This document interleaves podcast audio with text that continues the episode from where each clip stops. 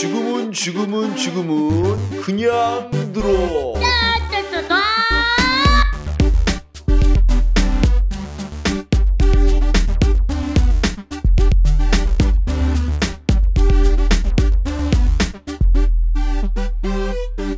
국내 최초 5등급을 위한 수능 국어 방송.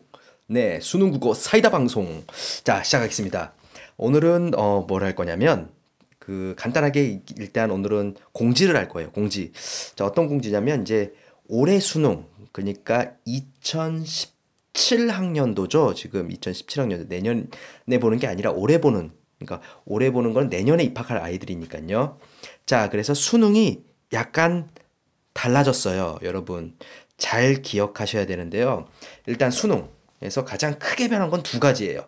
수학하고 국어인데, 일단 수학은 제가 이과는 얘기를 안 하겠습니다. 이과는 제가 얘기를 안 할 거고, 문과에서는 일단 수학이 집합과 명제와 함수라는 그런 단원이 포함됐습니다. 여러분 이거는 굉장히 중요한 거기 때문에, 물론 뭐 수학 금방 이제 지금 준비를 하고 있겠지만 전혀 모르고 있는 아이들은 굉장히 당황할 수 있잖아요. 그러니까 즉 작년에 그러니까 올해 재수할 학생들도 명심을 하셔야 돼요. 그러니까 작년까지 수능에서는 이 단원들이 안 나왔는데 올해는 나온다는 얘기죠. 집합, 명제, 함수라는 단원이요. 그러니까 새로 그런 것들을 구입하셔서 공부를 하셔야 되고요. 두 번째는 이제 국어가 문과하고 이과가 통합이 됐습니다. 문과하고 이과. 굉장히 사실 이것도 나쁜 거였어요. A형하고 B형으로 굳이 나눠서 수험생을 혼란을 줄 필요가 없었는데, 영어가 가장 먼저 폐지가 됐고 국어는 이제 혼란을 막기 위해서 천천히 없어지다가 이제 드디어 올해 없어졌습니다. 문과 이과 똑같아요. 네.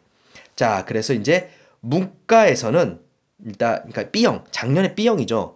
B형에서 보던 것 중에서는 기술 지문이 없었어요. 물론 A형에서만 봤죠. 그런데 이제 기술 지문이 공통이니까 다 추가가 됩니다. 기술 지문이 추가가 되고요. 그 다음에 뭐 과학 지문이 나올지 기술 지문이 나올지 모르겠지만 하여튼 기술 지문이 나올 수 있다는 거고요.